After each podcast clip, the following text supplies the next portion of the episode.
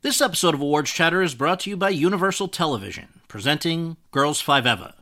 Girls Five Eva follows a one hit wonder 90s girl group who attempts a comeback while hilariously navigating family and relationships, plus the joys and pains of middle age. The show stars Sara Bareilles, Renee Elise Goldsberry, Paula Pell, and Busy Phillips. Don't miss the series critics call the funniest show on television. Girls Five Eva is now streaming on Netflix and is for your Emmy consideration for Outstanding Comedy Series and all other eligible categories.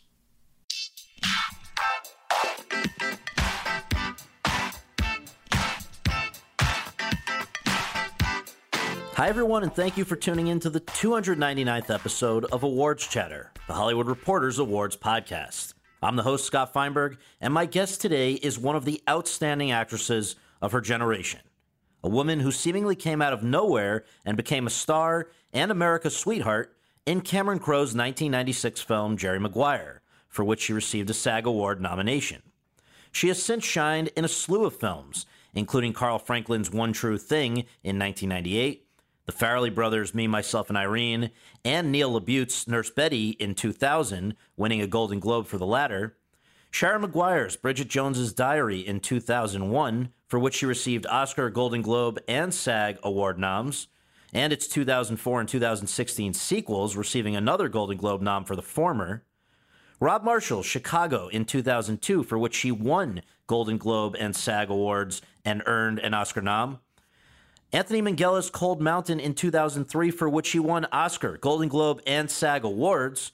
Ron Howard's Cinderella Man in 2005, Chris Noonan's Miss Potter in 2006, for which she received a Golden Globe nom. And most recently, Rupert Goold's Judy, a film about the last year in the life of Judy Garland, which had its world premiere at the Telluride Film Festival last month, in which she sings, dances, and looks just like the late showbiz legend and for which she is already the clear frontrunner to win the Best Actress Oscar, a roller coaster 16 years after her last Oscar, the great Renee Zellweger. Over the course of our conversation in Zellweger's dressing room at Ellen on the Warner Brothers lot, where she had just taped her first talk show appearance in years, the 50 year old and I discussed her rise to stardom, the work that went into the roles for which she is best known, why she felt compelled to take a six year hiatus from the business between 2010 and 2016, what she makes of the revelations about Harvey Weinstein, who distributed many of her films, how she prepped to play Judy Garland in Judy, and what she makes of the fact that the performance is bringing her some of the best reviews of her career, plus much more. So without further ado, let's go to that conversation. Renee, thank you so much for doing this. Really nice appreciate to see it. You. You Thanks too. for asking me along. Of course. So uh, we always begin with just a few basics. Where were you born and raised, and what did your folks do for a Oh, living? I like that one. That's easy. um, I was born in Houston, Mm-hmm. and my mother is a midwife. She delivered babies in Norway, and she became a pediatrician's nurse when she came to America. Mm-hmm. And my father was an engineer. Yeah. And uh, I should say he is an engineer Yeah. because that never changes, Yeah, right? The brain yeah. of an engineer, once an engineer, always. He did mechanical and electrical. He built power plants and everything electronic in our home. Yeah. From the turntable to the speaker systems to the televisions and everything. He built them with a soldering iron until, yeah, until he built, built our house. Wow. Yeah.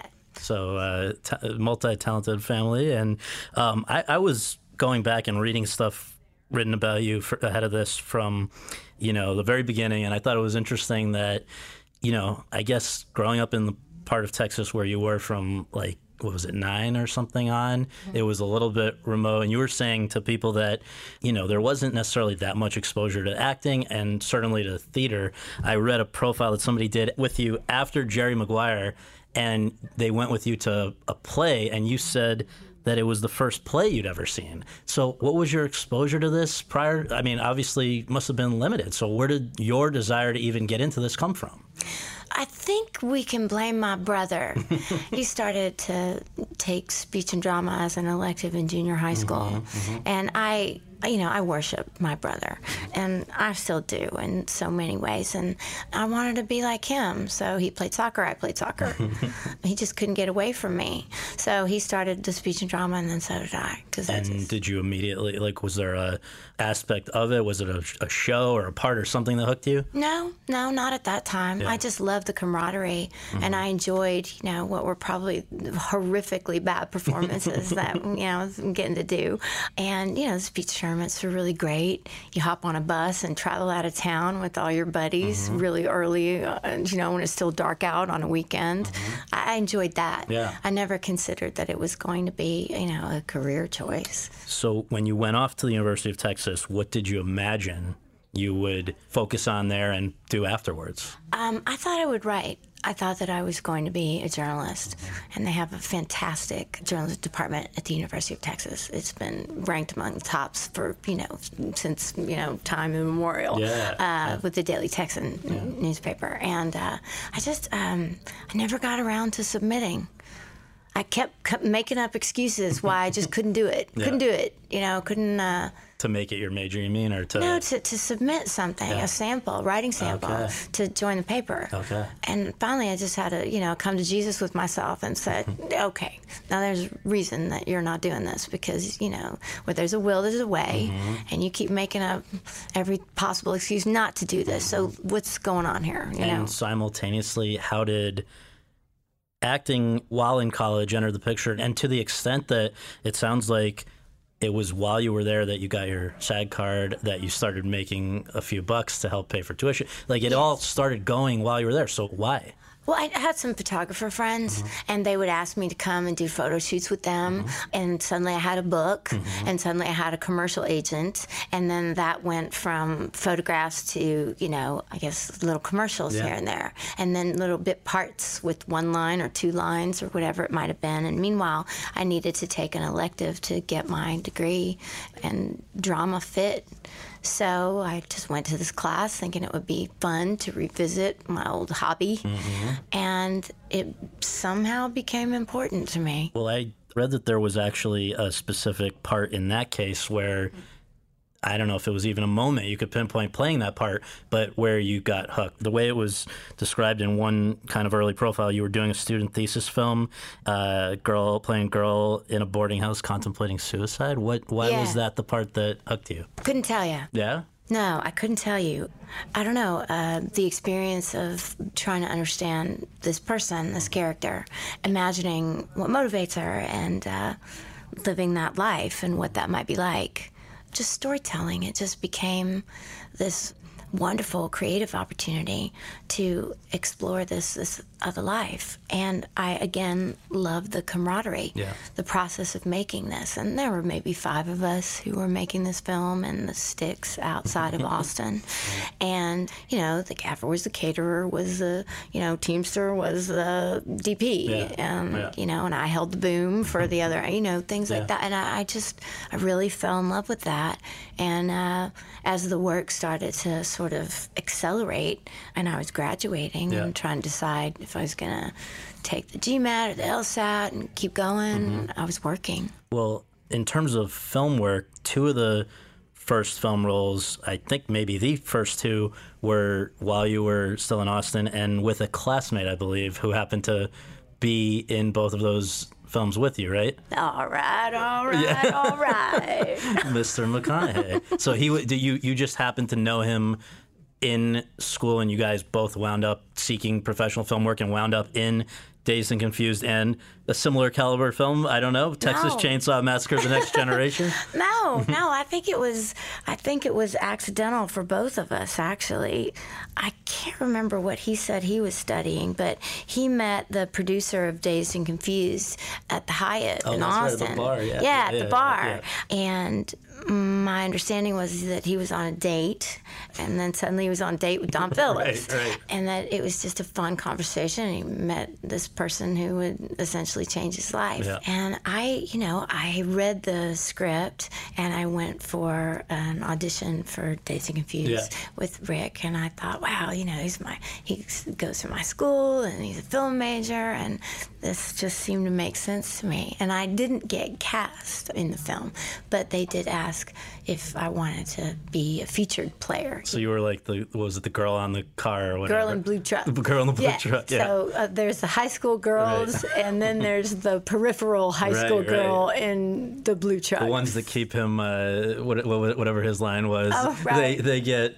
I get I older, but older, they, stay the same. age. Yeah, But yeah. uh, so you there are those two early movies without much substance for you to really bite into. But then the first one that it seems like was a substantial part was, I believe, also in Texas, Love in 45, and that led to a lot of things, right? I mean, that was sort of the one that opened the doors. yeah, I guess that's probably true. Yeah, it was. And so, like, basically, before that came out is when you decide you're moving to Hollywood, or it was uh, Um, it was around the same time. Yeah.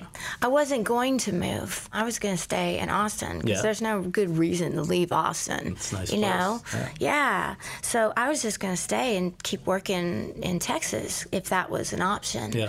But I think the next couple of auditions that came down the pike were a commercial. Mm-hmm. One was for Long John Silver's and one was a regional. It was for, you know, it was a local Yeah, commercial. yeah. And I thought, oh, but I, I've already done that. Yeah. And it felt like uh, at that moment, I think I, I recognized that if I'm going to grow professionally, and I don't mean in terms of get from here to there, Yeah. I mean, if I'm going to have new experiences, I might have to move. So this is 1993. You get out there without representation when you arrive, right, in terms of film work. Mm-hmm. And the way I understood it, even though Love and a 45 had not necessarily been released theatrically, people were seeing it around town, and that was like your calling card. You got an agent as a result of that, and the next opportunities because of that. I guess so. Yeah. I mean, I wasn't aware Yeah. of how things work. Yeah. I just, I honestly don't know what the plan was, what I was thinking was going to happen. But the phone just started ringing, Yeah.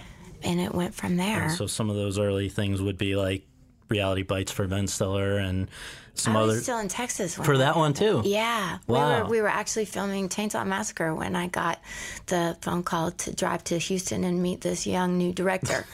yeah, That's crazy. yeah, it was crazy. I said young director. I Yeah. had no expectation that he was as young as he was. That was a really great experience. And when you're out in LA, yes, you're acting, but you're also at that point pre Jerry Maguire having to make a living in other ways too, right? Oh yeah, yeah. And my friend hired me to be the bar back at the three clubs Mm-hmm. on uh, Vine, which is really really sweet.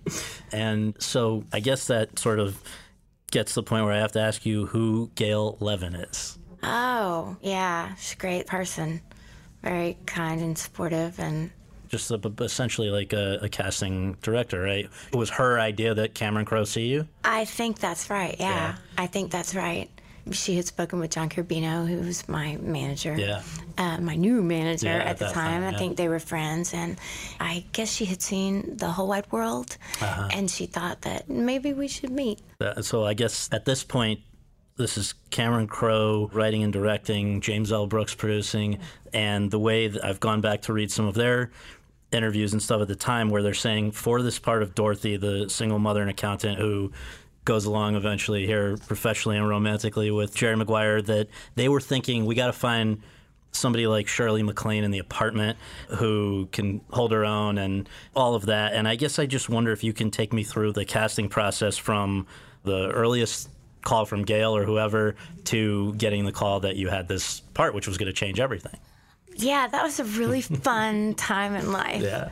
It was really fun because, you know, the, all of it was surreal. There's nothing to lose, and everything was really funny to me, you know, to get this phone call that, yeah, you should, you're going to go down to Sony today, and they're going to let you in. Yeah. You're going to drive on the lot and they're going to let you in. And this is how naive I am. I got to Jim Brooks' office and he had the posters on the wall Yeah. of all of his masterpieces, you know, Terms of Endearment. You know, the list is so long. And I thought he just had good taste. You thought those were just things he liked. we, love, we love the same things. Yeah, oh my God. Yeah, there you go. Because how? I mean, at that point, you were what twenty? This is ninety. seven. Yeah, twenty-seven. Yeah. And no, it's 26. I'm 26, sorry. Yeah, it's 26. New to town, and now did you know? So you, your first thing though was meeting with Jim, or before that there were some other earlier I met rounds? Cameron. Yeah. And I met Lisa Stewart, Yeah. who I, like to say was his right hand gal Yeah. at the time, and remained one of my dearest friends. But yeah, she was laying on the floor 'cause she had a back problem at the time. But back was bothering her. She was wearing her denim skirt and clogs. I remember, oh, we're gonna be friends.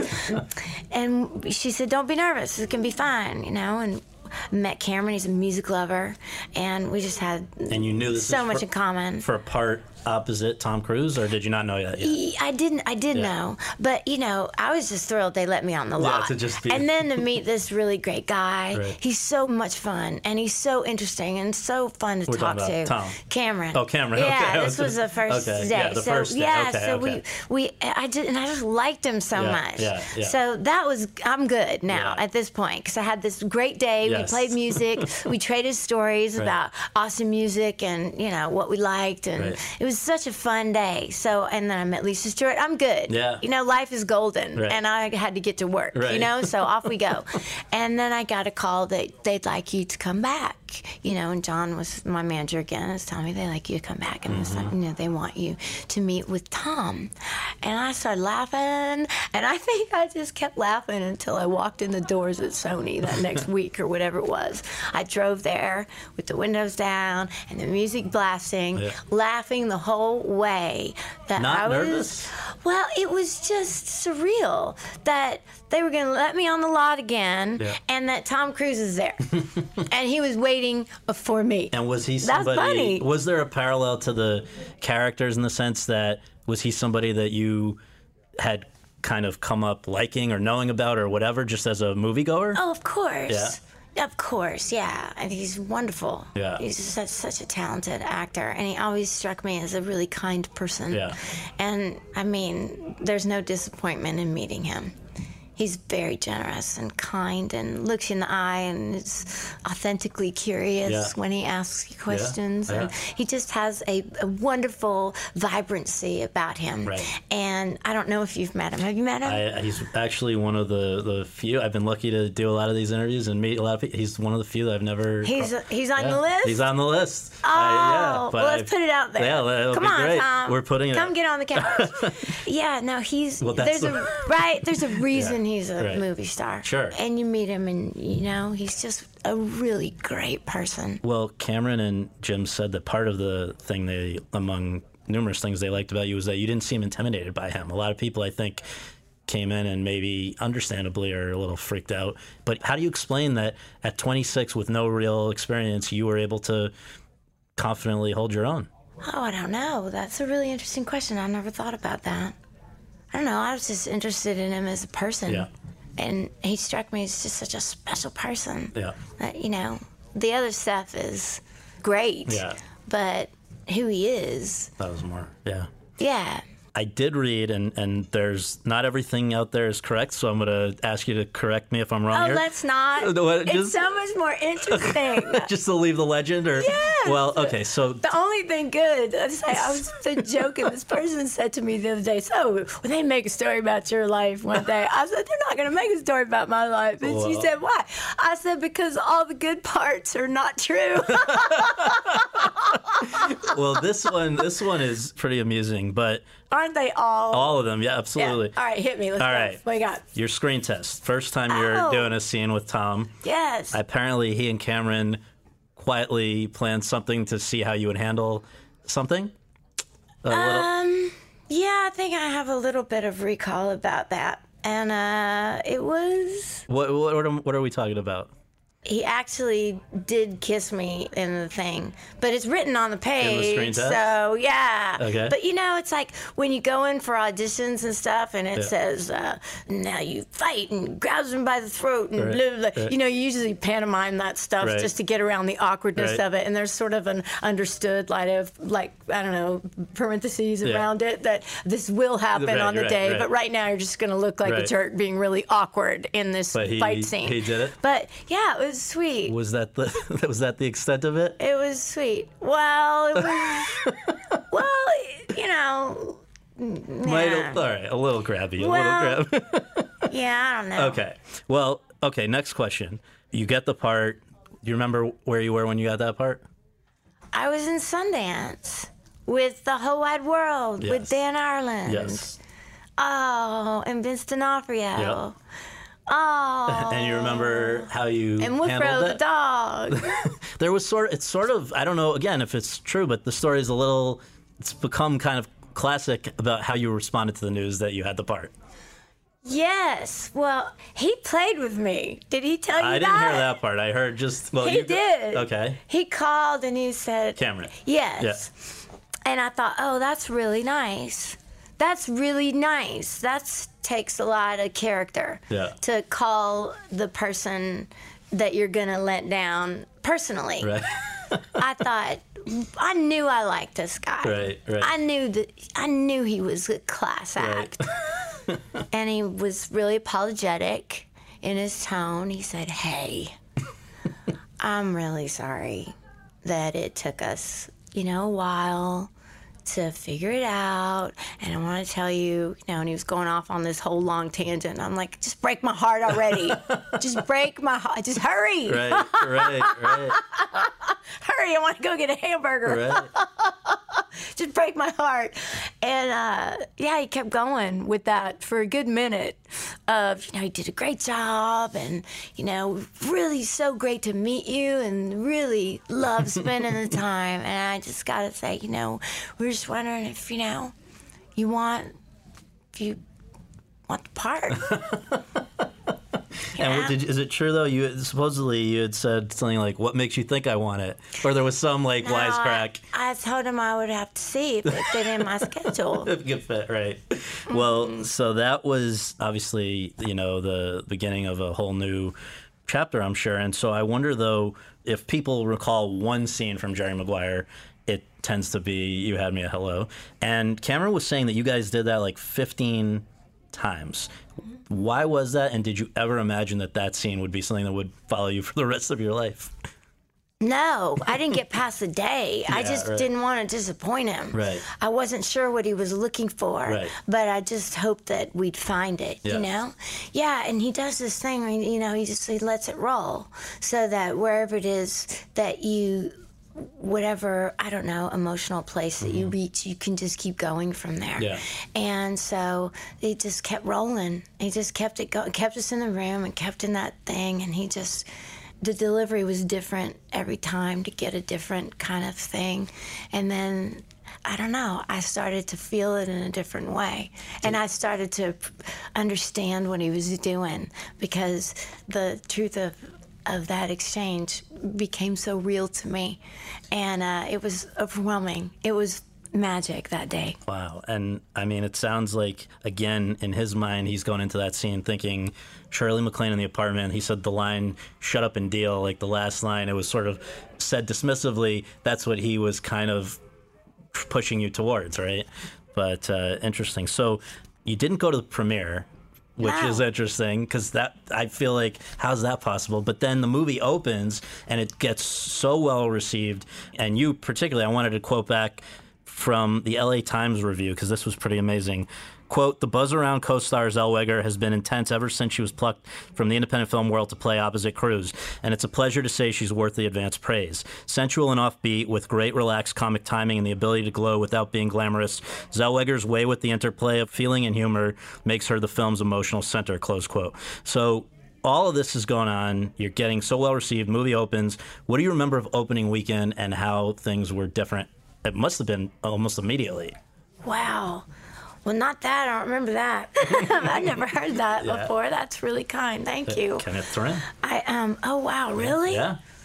Well, thank you for that. That's pretty special. Um, I was working, so I hired a publicist just before that, Nancy Ryder, Yeah. so she could tell everybody no for me because You were I getting bombarded? Well, I just, I don't think I was afraid. I just think that I was happy and I didn't want my life to change dramatically. I didn't want to sort of court that attention in some way, or I didn't want it to get out of control in some way. I just, I wanted my life to, you know, I, I, it was quiet and I, I wanted to find my way. I wanted to grow into that if I could. Was it immediately where you went out to the supermarket or something and people were stopping you? Well, I was busy. Yeah. So I didn't spend a lot of time off the set for Yeah. quite some time. You know, I was in New York making Price Above Rubies, and we were working six days a week, and we were rehearsing on the seventh, and getting up when it's dark, going home when it's dark. So it was really quiet. Yeah. And I got this wonderful tape that Tom had made of their European tour that they did, the press tour, Oh. yeah, yeah. and all the press that they did. And so I have the, you know, I have. have Oh yeah. yes, Yeah. on VHS. Thank you very much. yes, it was. Yes, it was. Well, the movie that you were off making at that time, as you said, A Price Above Rubies, of all things, you were playing a Hasidic Jewish housewife. And uh, it leads into just one kind of chain of discussion that I wanted to ask you about because I think, with the possible exception of Nicole Kidman or Gwyneth Paltrow, I don't know if anybody ever worked as many times as you with and I, I kind of say these days, like the late Harvey Weinstein. Miramax was a producer of that, and Chicago, and Bridget Jones, and Cold Mountain, and so many. And I just wonder if it's not a inappropriate question. Did you ever feel that he was unprofessional around you, or was it? Because I mean, this is spanning now ninety eight is that movie through pretty near the the end. I covered him. I, we all dealt with him. I think people knew he was a bully, but there wasn't the sense that, from my point of view, that it went beyond that. Did you ever feel that he was unprofessional around you? Can I ask you a question? Yeah, first? please. Did you interview him? Numerous times. And how is he to you? He knew that he was going to see me every Oscar season, so he was never too mean to me or too rude to me. But he also, you know, would not behave the same way around media as others maybe. Why? I don't know. I mean, I think probably just the obvious reasons, right? He doesn't want to.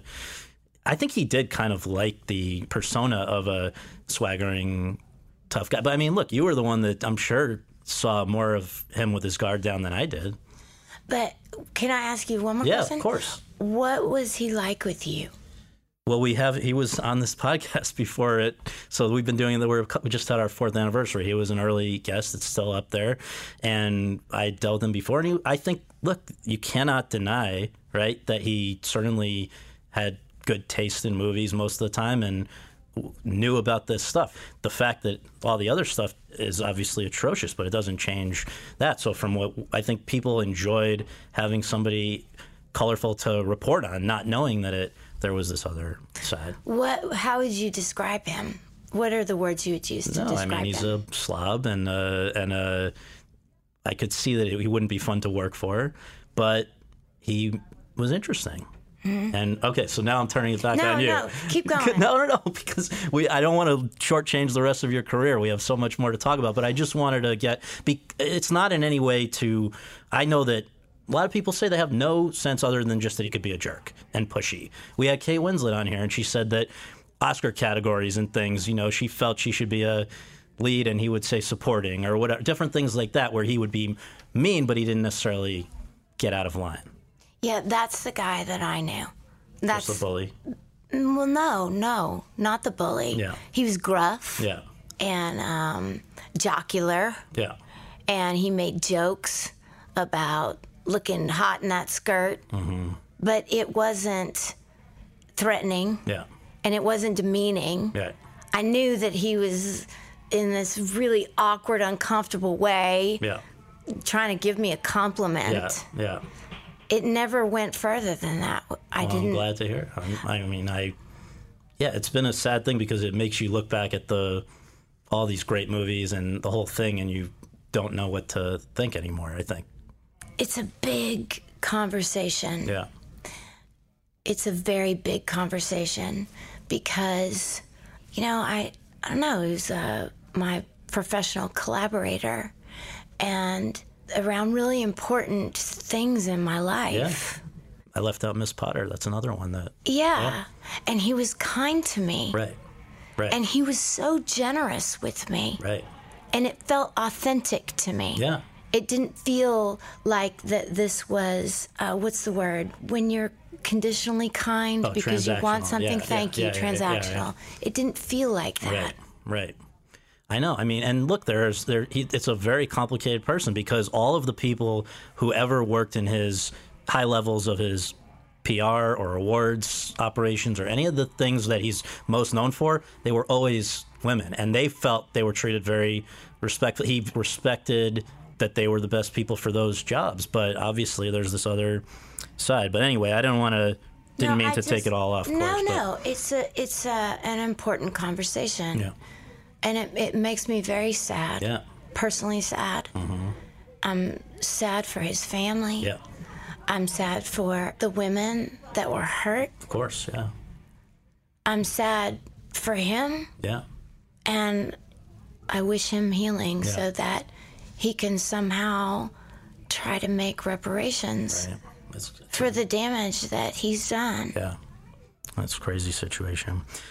Well, to come back to you, I want to ask you about after Jerry Maguire. Suddenly, you're this exciting new person in town, and it was interesting because that's normally when people like rush into a million things and sign up to, you know, they want to strike while the iron's hot. It seems like you took your time, and the first major part to come about as a result of that, I think, was one true thing opposite Meryl Streep. Was there a calculation here? I, I want to make sure I don't rush into the wrong. I want to shape my career in a strategic way. I don't know if it was as calculated as that. It felt like there were certain things that I was curious mm-hmm. about, and good stories was primarily what drew my attention. Yeah. And this was a great story, mm-hmm. and that Meryl Streep wants to do this film. Yeah. I mean, Yeah, can't can't beat that. right? And I guess after that, the next big one would be Me, Myself, and Irene with Mr. Carrey. And I guess I wonder, had you really, in terms of a comedy and uh, showing another side of yourself, that was probably the first time for something like like that on, since you had a a lot of eyeballs on you, right? Oh, maybe so. I don't know. I hadn't thought about that. Was that the first real comedy? But that's interesting because that was also the same year as Nurse Betty, and yes. Neil LaBute is not somebody who is known at that point for, you know, interesting female parts, and yet here was one for sure. I had read that even you were, you know, when you heard it was a piece of material from him, there was a sense like I, I got to see this to believe it that it would not because you had hadn't you seen some of those in the Company of Men and certain other things of his that might not have endeared him to you before that. Oh no, I was a fan.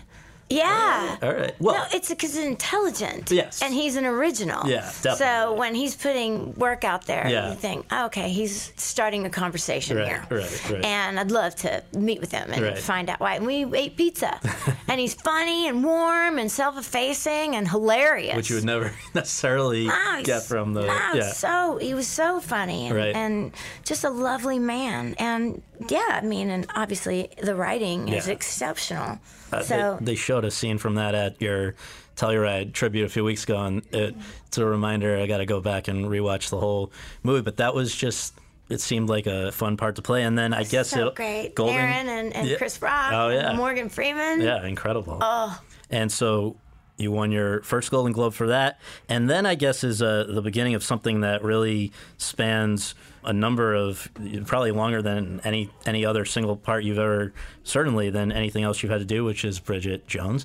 This was. uh, From what I had read, they're they're looking for someone for two years, and every British person I'm seeing Kate Winslet, Rachel Weisz, Kristin Scott Thomas, Elizabeth Hurley, Tilda Swinton, Helena Bonham Carter, on and on and on, and they choose to go with not a Brit but a Texan. What was there actually was prior to you playing the part a bit of a backlash, right? They were there. People were skeptical.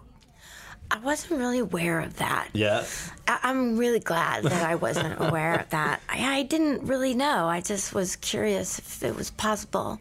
And I asked Eric Fellner about that some years later. Uh, he's the producer Yeah. of Working Title. Yeah. You know, he's Englishman. Yeah. And he said uh, that he had seen me at the Golden Globes. Yeah. And he thought I was such an odd, quirky person. he thought, who's this odd, quirky person? and I thought, I don't know how to take that, Eric. yeah, right, right. Thank you. Right. the little question mark at the Yeah. end. Oh, my no, gosh. I mean, but but flattering. I mean, flattering. I'll take that. But That's it fine. did put a little pressure on you to get the accent right, right? You know, I don't know because again, I wasn't really so aware of that. There were moments where I'd have flashes of it that I would come across because it was my job Yes, at, yes. when I was doing work experience at Picador. Yes, you were uh, working as publishing a at the publishers. yeah, right. Yeah, so I need to know Bridget's job. Right. So I would have to cut clippings for Helen Fielding, who was represented by the company, Mm-hmm. and put them in a file. That was part of my job. and every now and then I'd come across an article about the crap Texan comedian, you know. But otherwise, you know, I just there was a lot of work to do. Yeah. And the days were pretty full with, you know, trying to get things done. And you had to eat a lot at that time. Yes, there was lots of meals and there were lots and lots of dialect sessions. Yeah. We start in the morning before work, we met at lunch. Yeah. We met after work. we'd have dinner, we'd work after dinner, and oh, it would Oh, start over again for months before we filmed. So I had a lot of help. People obviously really loved you in that, and I first Oscar nomination, all of that. But I wonder what you make of the New York Times theory of why that worked so well. They say, speaking about you, quote, she is always slightly sad when funny and slightly funny when sad, close quote. And I've seen a lot of other directors or collaborators, people, they feel like you have this ability to play both of those things at the same time. Have you ever, is that a conscious thing? No, but it sounds like I'm redundant. No, no, no, no, no. seen one, you've seen them all. No, I mean it's. It, it, I think it's a good thing. I think it's a good thing. Oh, but gosh. anyway, we're obviously at this time here around Judy, but obviously the first time you were singing and dancing in a in front of a lot of people would have. It's I guess would be Chicago. And how did that come about? Because to my knowledge, that wasn't something you were known for, that you'd studied, that you'd done a lot of. So why did they think you could do it? Chicago? Yeah. I don't know. They never said. No, I and don't know. it's Rob, know. a choreographer, is Yes, Rob, the choreographer and director. Yeah. He's phenomenally Yeah. talented man. yeah. Yeah, he wanted to meet in New York, and so we went to meet, and uh, we tinkered around a little bit on a makeshift kind of on a studio stage, I guess, uh, dance rehearsal space. That's Mm-hmm. What it was. Yeah. And he showed me just a few steps just to introduce the style, the Fosse style to me. Yeah. And I didn't realize that he was watching to see if I could pick it up. Did you think you could do it immediately, or did it take some convincing for you even? I knew I wanted to try. Yeah. Yeah. I knew I want. I didn't know if I knew what I was doing or whether it was a good idea. But you know, I figured, well, uh, you know, I could just take that chance at someone else's expense. Right, right, right. 45 million here or there, whatever. And the singing aspect of it all? It was quick. I remember it was really quick. We went up to Canada and we started in Toronto in October of 2001. It was right after 9 11. Mm-hmm. Yeah, right, right, right. And we went up and we started rehearsals then. And I believe we started to film right after Thanksgiving. So it was quite quick. It was training camp, you know, and we had all these little stations set up where you'd do your solo here, oh, and then you'd Oh, go in there and do the group dance, and then you go into singing in the front room and Right. work on vocal performances, and then you come over here. You know, everything was happening simultaneously. yeah, It was, yeah. and we would rotate. Okay, now you're on the main floor with this number with the dancers, and then so and so goes to the singing class. It was like that. Did you have to see the movie completed to believe that it was, you know, was going to come together, or did you sense it during the making of it at a certain point? This is gelling into something special. It felt so special to me from the start. Yeah. it felt so special to me. I mean, just the visuals and the, the camera, the complicated camera moves that he was doing, and the way that he makes the stage performances with the narrative. And it was so beautifully imagined. Mm-hmm. But I had no expectation for what it would become Right. in its completion. Yeah. And I was astounded. I was astounded and so grateful. I was so grateful because, I mean, that is the representation of what we got to do. Yeah. I mean, I felt like I'd won the Olympics after we wrapped the Roxie number, Right. you know, Oh because all that stuff had to come together at once, and and then when it did, I felt like I did the landing on the beam of a lifetime, you know, and it, there were highs like that every day, and then to see Yeah. how beautifully moving it was and how profound. It was one of the first times I've ever been in a movie where it gets applause in the middle of a movie. That just doesn't happen. And well, it happened in Judy too. But Way to go, um, Rob. yeah, Rob. Way to go, Rob. Best Picture Oscar there. Then, interestingly, right after that, you're on the heels of that. Down with Love was interesting. People don't, I think, remember enough. Like it's sort of a pillow talk kind of uh, o- o- cool old fashioned thing. I remember we got the news. It's being released on this day. Yeah. Everybody get ready. And we'd like, oh, what else is being released that day? Oh, well, we're doing counter programming, so it's going to be great. And then like, yeah, but what else is opening up on that day? And then it's like, oh, well, uh, just The Matrix 2. but it's going to be great. Oh no! So it got a little got a little lost. But people I was like, wait, no, you can't do that because I'm going to the Matrix Right. 2 on opening day. it, it and my mom and my brother and you know the whole town. Well, so yeah, it was sad because it got a little lost. But it's interesting when people did end of the year lists, end of the decade lists of best movies. It was actually showing up in a number of places. But the other one that year is the one that I think is going to probably be remembered uh, and associated with you a little longer, which is Cold Mountain for Anthony Minghella. It was great in Telluride to be able to be refreshed about what an entrance your character Ruby makes in that movie with the chicken and everything there. And I guess I just wonder what you saw as your responsibility in that movie. What was this is a character who you won the supporting actress Oscar. It was not the, necessarily the the central character in the movie, but it was an extremely important one who has to come in and deliver. How did you see that one? I loved this book. Yeah. I read the galleys of this book before it was released. I wanted, with my then boyfriend, who's a director, to acquire the option, which was impossible because after this weekend Newsweek report, Right. uh, you know, on how spectacular the book, the rather review was, Yeah. yeah. this is a million dollars. I mean, like, well, that was a nice dream. Right. But I love that book. And I followed it for years, five years. I'd followed it. I actually met Anthony Minghella Yeah. at the Empire Awards in England Oh, wow. because Cameron Crowe was receiving an award and he couldn't go. And he asked me if I would accept it on his behalf. And it was just, I don't know, one of those moments when the universe intervenes. And Anthony was on the stage and he walked over to me and he said, Hello, I'm Anthony.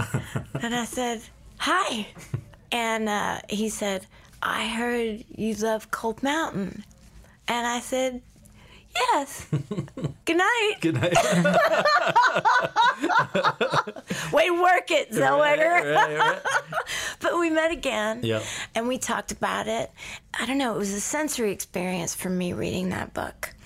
I love the history. I love Charles Frazier's music and his words. I love how he captures the smell of the place. And he described that period in American history in a way that I had never considered it before. I was so in love with this piece of material. And then I fell in love with Anthony. Mm-hmm. And he said, So here's what I'm thinking. I'm thinking, Ruby. yeah. Yeah. And I thought, wow, I'd never considered that. Really? You think? Country girl. Was it the act Texas accent that made? What do you think made him think that? I don't know. Wow. Well, it was. I don't know, but I'm so grateful. Yeah, yeah. Well, so let me just come back for a minute to the Oscar. What is the significance of something like that to you? Some people act like it's nothing and they use it, they claim they use it as their bathroom doorstop or whatever. I don't buy that. I think it's what does it symbolize? That that acceptance by your peers or the industry or like it just what what did that mean to you to get that recognition? That's a really good question. I don't know that I've actually ever asked myself that question. I mean, there's the obvious that somehow you've been included in the historical record of cinema. Yeah. And that's pretty special considering you have no expectation to be invited on the studio lot. so that's a pretty cool thing. Yeah. And that you've been part of something that really mattered to you creatively and personally Yeah. that resonates with other people. Yeah. And that's No, it was a great. I remember very clearly. That was an exciting one just to see because I think a lot of people wanted that for you the year before, even with Chicago. So to have those two in back to back years, and uh, at least one of them it was nice to see happen there. And That's a kind thing. no, well, sure. And then it was back for another Bridget Jones, which was Edge of Reason in 2004, very good one. Another uh, Cinderella Man, which I think for a variety of reasons maybe wasn't as loved as it should have been, but it was a great, great one. I loved it. It's so good. I Yeah. thought Russell Crowe was phenomenal in Yep. that role. Yep. And I thought what Ron Howard did, oh my gosh, I think it's one of the great boxing films. And Oh, I can say that, you know, objectively. Take me out. It- take me out. And just the footage. Oh, it's fantastic. I, I, just, loved it. Uh, and how he recreated that period and how he captured life in that moment of, you know, desperation and Yeah, depression yeah, in yeah. America. Oh, is great. Yeah, right. Way to go, Ron. And then Miss Potter, which I had mentioned earlier, is it's interesting because, you know, speaking of, we're going to come in a moment to this hiatus that you're now you've just come out of. But I mean, Chris Noonan had done Babe, it had, but nothing between Babe and Miss Potter. That's 11 years of uh, gap for him. And this one, you're playing Beatrix Potter, and I just I thought it was a quiet, but like another very interesting, another British character, but another, but totally different, Victor, I guess Victorian era. And what did you, what drew you to that one? Oh, it's a gorgeous story. Yeah. And what an interesting, historically significant person. Yeah. I mean, she was one of the original conservationists. Yeah, yeah, yeah. You know, putting all of her money into the National Trust and Yeah. land investment and land preservation. And everybody has her to thank for the lake districts, Yeah, you know. Just just a gorgeous story. It's hard to believe that it's true. Yeah. And it. she was a pioneer. Totally. She made her own money. She was the first person to be included in what is it, the uh, the Victoria and Albert Museum for her work as a naturalist. You know, Right. her sketches are still there as reference points because they were so meticulous and correct. Right. I mean, she was what an extraordinary person. Well, I wanted to ask you. You came out of essentially six years of not working in this in this business or in front of the camera. We could say. I want to ask why that began. I know that right before it, like ev- like you've actually had far fewer movies that haven't done well than probably most people. You have the higher batting average than most people, but there were right before that a few that through no fault of your own probably didn't go as well as go over as well as you guys might have wanted like a Leatherheads which Clooney joked about when we had him on and just I loved it. It was yeah. I loved it. and I know I suspect you also like New in Town and My Own Love. So there were things Oh yes. but was that even a contributing factor to why you said, you know what, I need to take a break? no. Oh no. What? So what was that? No, all of that, uh, you know, it's none of my business. Once it's done, Yeah, you do the work. And, Yeah. And what motivates me to be involved has been the same since the beginning. Yeah. And I felt I felt honored to be part of those experiences and to make those films. And I'm glad we made them. Yeah. And I love them all for different reasons. Right.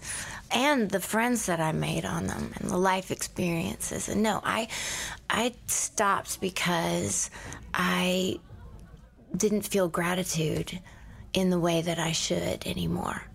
When I was sitting in the trailer by myself uh, on a holiday, and I felt, I don't know, I felt like I had run dry in terms of life experiences that I had to draw from to authentically tell the stories of these characters. Felt like I essentially dove in at 27, mm-hmm. 26, mm-hmm. 25, Yeah, really. yeah. And I didn't stop until I was 40 something. Was that you pushing yourself? Was that somebody saying, "Don't st- don't take your foot off the pedal because you never know if you'll be able to get it back on it"? Like, why why were you going that hard for so long?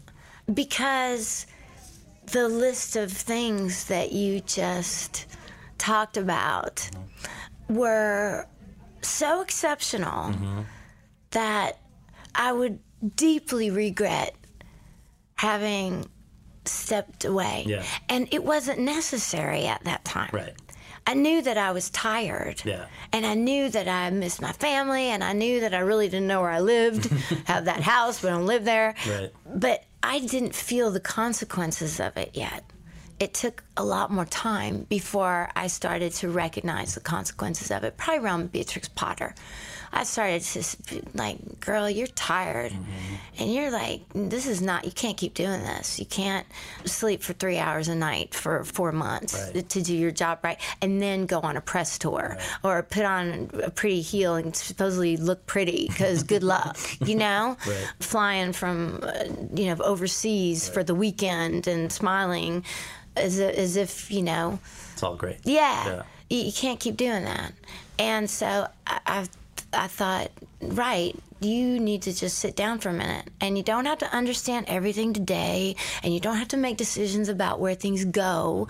You just have to stop and be still so that you can hear those messages. I think you know I'm only bringing this up because I saw you've spoken about it in in other. There's no reason to not feel okay with that. We've all I've been to therapists. A lot of people have been to therapists. You've said that it was helpful to you in reaching the conclusion that this needed to happen, right? Yeah, yeah. Oh well, he pointed it out, it out to me. I saw a gentleman in New York who a Yeah. girlfriend of mine had mentioned. Yeah. My, I might find interesting. Yeah. And I liked how she approached it. It wasn't like That sounds like setting you up for a date. a date, Yeah. right? right. Well, she just thought perspective is important. yeah, yeah. And this gentleman is so smart. Not just not just, you know, wise through Right. experience, but he's just a he's an intellectually what's the word? Yeah, multifaceted. Thank you, Yeah, yes. Yeah, yeah. And I enjoyed the conversations with him. Yeah. And through these conversations, you know, we weren't like regurgitating the boring details of my life and with, you know, weeping on the couch Right, or right, something right, like that. We were just having conversations, Yeah, and yeah. some of his observations were very enlightening to me. And he pointed out, Do you realize this? That basically you weren't, you didn't have very many hours of your day where you were just yourself. Yeah.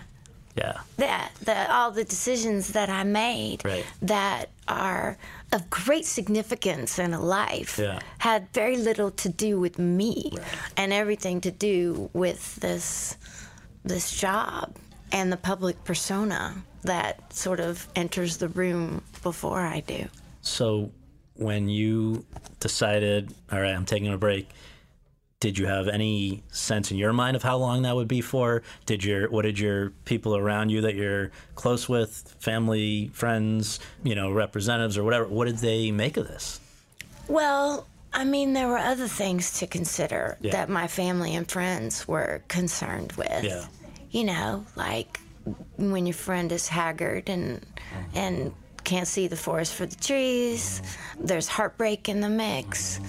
and those are the things that sort of surface and take priority in terms of how your friends are looking at your life Yeah. and the experiences they're sharing with you. Mm-hmm. Very different. Yeah. Had nothing to do with the job. Yeah.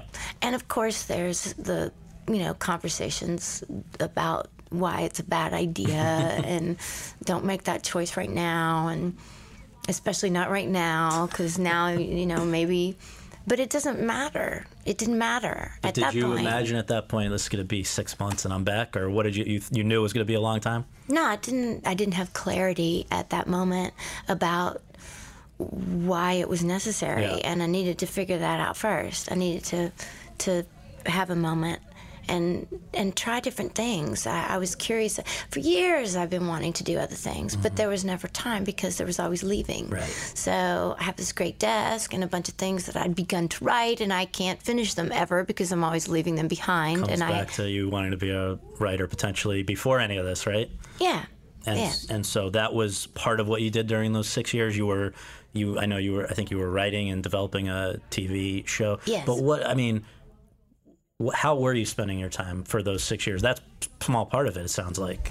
Well, I stopped running so that I could see what it was really like to be in a relationship Yeah. where you share a town. Yeah. Um, and I, you know, built a home. Mm-hmm. I fell in love, mm-hmm. adopted some dogs. Mm-hmm. Created the TV show, did some development work for Bridget Jones' Yeah. Baby, Yeah. which started in like I guess 2010. Yeah. The conversations. yeah. So that was ongoing. And then- so And there I was. think you went to back to school. I did. I had read two things. I don't know if they're both correct. One of them was that it was for a non-entertainment related classes, and then there was one about screenwriting. Is that both? No, I didn't take a screenwriting Okay, I didn't no. think so. But so, was, what was the subject that you were studying? Uh, I went to study public policy Why that? because I'm fascinated. Yeah. Yeah. Is it is there a way to continue to employ what you learned from that moving forward? For me personally, Yeah. Um I might like to build on it. Yeah. So it was positive those those six years. You weren't in any way were you missing this? Well, it was necessary. Yeah. And then I have to ask you another question. Yeah. Does anybody wonder where Daniel Day Lewis goes? Well, we hear these stories. You hear he's a cobbler in Ireland, or you hear these random. We didn't. We didn't really hear anything from, which is a credit to you. Really, you were effective at shutting out this other the public side. He. There, there would always be these rumblings about, and there's been different reports about what he was doing. But mm-hmm. yeah, it's an unusual because it's so uncommon, but probably healthy to not go 150 miles per hour for 30 years in a row, right? But- Probably. so, what was the? You said Bridget Jones's baby was the first one that you were thinking about coming back for, and it was the first one that actually that was in 2016. I guess one thing I want to just to tie a loose thread or whatever they say. You had mentioned earlier Nancy Ryder was the publicist that you hired at the Yes. very beginning. Yes. And one of the things that I know because I'm my good friend Chris Gardner is somebody who I oh, think you know Oh, He's as so well wonderful. he's covered this crazy journey that Nancy has been on since 2014. I think she, I think, just had come through breast cancer and now gets an ALS diagnosis. And I know from Chris and other people, part of what you were doing during these years was being a very good friend to her. Yeah, there was some advocacy work that um, that she wanted to participate in, and so I shared that with her. Yeah. I'm sharing that with Yeah. her. Yeah. I think the walk is what is it? It's in November this year. You can look on People the ALS this. Association yeah. website. The ALS walk. Yeah. It's really worth coming because, boy, it just I don't know. Your faith in humanity will be bolstered. You will leave a changed person. Wow. Well, I, I definitely plan to, to do that. And so I guess just coming to the present, you came back with Bridget Jones's Baby. You had What If, which I think was actually shot after Judy, from what I heard earlier today. But Yes. but that came out first, the mm-hmm. series on Netflix. And Bridget Jones, by the way, is like 12 that's probably the longest gap between aside from Star Wars between installments in a series. To come back 12 years later that was you know I was curious what it's like to step back into that. I was curious what it's like to do TV for the first time. But then of course like to get a get somebody raising the idea that you should play Judy Garland. So this crazy year or so of, of those things just if you can how they came at you Okay, wow. that is a good series of questions. Okay, start at the beginning. The first one you talked Well, let's- about uh, well, Bridget just Jones 12 and years later Gap. to step back in Well, I loved Lucy in black and white in the New York apartment, and I loved it when they moved to California, right? And they had the backyard barbecue thing, Right. and then I loved her in Technicolor working at the bank. right And it felt like, wow, what a what a life blessing to get to portray a character in different life stages, telling stories that are relatable to an audience who who love her like you do, mm-hmm. and can share those stories with you Yep. together. yep I mean, come on, how special is that? and people absolutely they've loved having you come back to that and then Well, I'm talking about Bridget Jones, Helen uh, her- Fielding's. oh Bridget for i see what you're saying i see Because I love her too. Yes, You know, I love her on the pages Right. as much as getting to play her. Right. Which is, you know, and then what if in those six years that you'd been away tv had suddenly become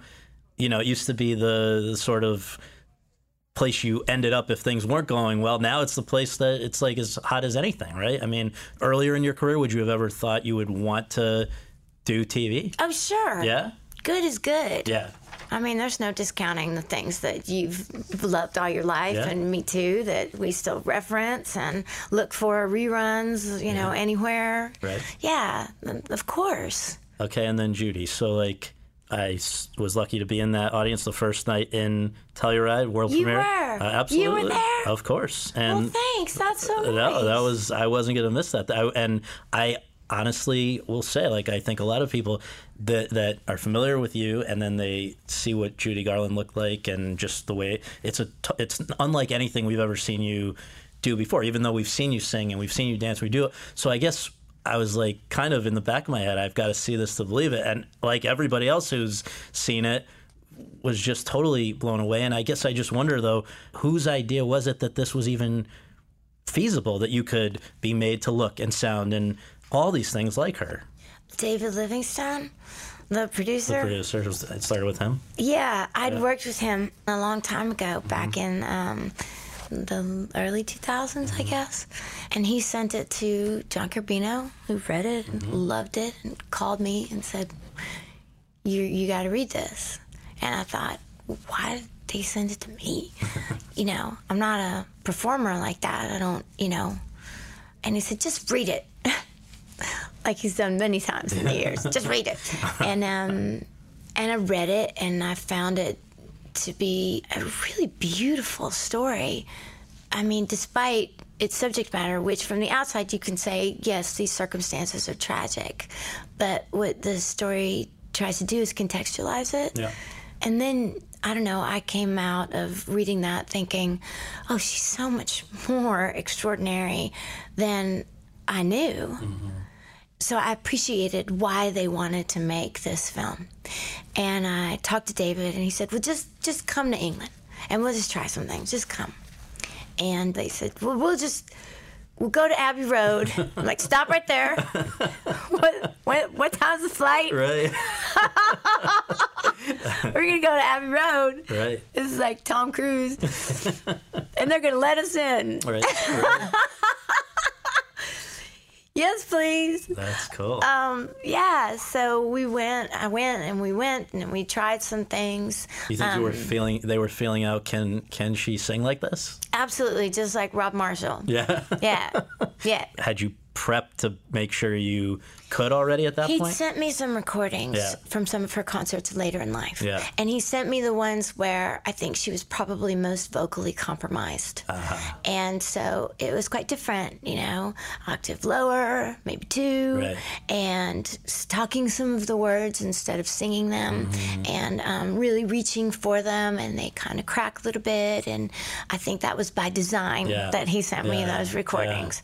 But that's what we were trying to do. And I say we because it was the whole thing was this cooperative effort. It was always David there and, and Rupert, the director, always. And Eric Vetro, the vocal coach, and Mark, the vocal coach in London, and Matt Dunkley, who was the composer, always there. And so, once you guys decided you're gonna take the leap, let's try to do this. I did read that you probably, as usual, went off and did your own sub- additional research and homework and all of that. And I guess I wonder what that entailed and what, if anything, most surprised you about this woman who lived her whole life without taking the hiatus that probably would have been very healthy for her. I mean, she you you wonder if she might have been a might have made it had she done something like that, made it a little bit longer in life. It does make you reflect Yeah. a little bit. But I don't know that she thought that that was a possibility Yeah, right. That's her. what the film kind of yeah. There, could. That's where you, I guess you can't take your foot off the. No. But I mean, what I read that you were watching interviews and other stuff beyond the script. What were what was the most valuable? There was uh, an interview that she did with Barbara Walters with her children, Lorna and Joey. And her vulnerability in that interview broke my heart. She was holding on to her children in a way that seemed like she was just so frightened. And you could tell that she felt misunderstood and she was afraid that she would be misrepresented. And I'm sorry. No problem. I get these robocalls in, in a foreign language that Oh, we don't recognize quite a lot. You should. Uh, I should have put, pushed play. no, I was gonna could've- say you could. Yeah, let them speak. They- You had me at hello. That's pretty good, actually. Anyway, My sorry, new voicemail. It never Yeah, occurred yeah, to right. me. my new voice message. Sorry. Next time you get a robocall. anyway, sorry, you were giving this whole thought. No, no. So you had asked about what was most important, and that and that one really seemed to give insight into where she was at that moment. One of the things, though, that I couldn't help but wonder watching this is that turns out like throwing bread rolls and stuff at her and just being people were people were mean in some. I mean, she was obviously a, a beloved person by by most people, but there are also some mean people, and I wondered if. Without getting into any more specifics than you feel like, if you could relate to that, having been around in this business for a few years and come across your own share of assholes, I'm sure. Could you put yourself into her shoes more easily because of that? Yeah, I guess it's fair to say that I could empathize, that I, I know what that feels like. I think there was one of these, I don't remember, maybe it was the Dick Cavett interview with her, which I know you had talked about, so I went and watched it, where she's saying like something about comebacks where every time I go to the bathroom, they call it a comeback. comeback. She's I funny. Mean, was that? She's funny. That idea also, though. I mean, people are the, supposedly this is a. I mean, it, in a sense, it certainly is a great comeback role for you too. It's not that you were ever not great, but you have you had that sense in, in your own career where people use that word or or that that uh, kind of way of looking at it? I don't look at it that way. Yeah. You know, because these are real life experiences. Yeah. Going to England and Yeah. and making the list of things that you're hoping to achieve, Mm-hmm. and then making more lists Right. about the process that you need to commit to in order to achieve that. And there's a timeline, and there's a countdown to, and there's friends that you're making along the way, and there's not succeeding, and there's fear, and then there's the triumph of actually getting one of those things Yeah. that you hope to in one of those little categories on the list. Right. And all of it involves this very fluid process of collaboration Mm-hmm. with all of these different departments. and you walk away, all of us, we all walked away from that just wanting to celebrate her, you know? And everybody was putting their hearts into this because of the affection that they have for her mm-hmm. or a connection that they feel to the legacy of her work and an appreciation for her mm-hmm. and wanting to just applaud her for what she's achieved and the importance of what she contributed, you mm-hmm. know? And that's how I look at it. Yeah. I got to be part of that celebration and it was so cool. Yeah. It was so special, and I can't look at it any other way. Well, the last question is just there's such a transformation here with the the physical stuff that you do, the the songs. I think people should realize are actually all you, which is not uh, it was amazing. I mean, there's particularly I thought the by myself number was just like a showstopper. But all of that, I guess, just having then had put this out there where I guess like a lot of things, it could have gone very wrong, but it went so right here where Telluride and everywhere since Toronto, people are talking about this in terms that you know you've had a lot of great successes, but there's people think this is a lot of people think this is the best thing you've ever done. So to be here in 2019 and have having people say that, having been in this since you were 26 and just everything you've been through, what do you make of this particular moment? I'm I'm really grateful. I'm really really grateful. I'm grateful for a new perspective. And I'm grateful for being able to have that experience that I just described to you, Yeah. to share that with so many special people who I love. And I'm grateful that what we had hoped to do mm-hmm. in terms of showing reverence seems to touch people and remind people of her importance in not just film history or the you know American music catalog, mm-hmm. but in American history and how many lives that she has inspired and influenced. And and I'm great and I'm grateful for that. Awesome. Well, thank you so much for doing this. I really appreciate it. And Thanks. It's, It's it's, good to see you. fun. You too. Thanks for going to Telluride. That was Oh, really no, nice. I mean. I, it was the I know highlight. Toronto, it you're was Toronto. Telluride You're- Toronto. oh, that's But, right, yeah, yeah. I'm, I'm on the I'm on the Renee Zellweger circuit. So this is Me too. what's next? I'll see you got down the yeah. I'll see you down the road. All right. Thanks. Thanks very much for tuning in to Awards Chatter. We really appreciate you taking the time to do that and would really appreciate you taking a minute more to subscribe to our podcast for free on iTunes or your podcast app and to leave us a rating as well. If you have any questions, comments, or concerns, you can reach me via Twitter at twitter.com slash Scott Feinberg. And you can follow all of my coverage between episodes at thr.com slash the race. Finally, be sure to check out the other podcasts that are part of the Hollywood Reporters Podcast Network, all of which are excellent. Lesley Goldberg and Daniel Feinberg's TV's Top 5, Seth Abramovich and Chip Pope's It Happened in Hollywood, Carolyn Giardina's Behind the Screen, and Josh Wigler's Series Regular. On behalf of all of us at The Hollywood Reporter, thanks for tuning in.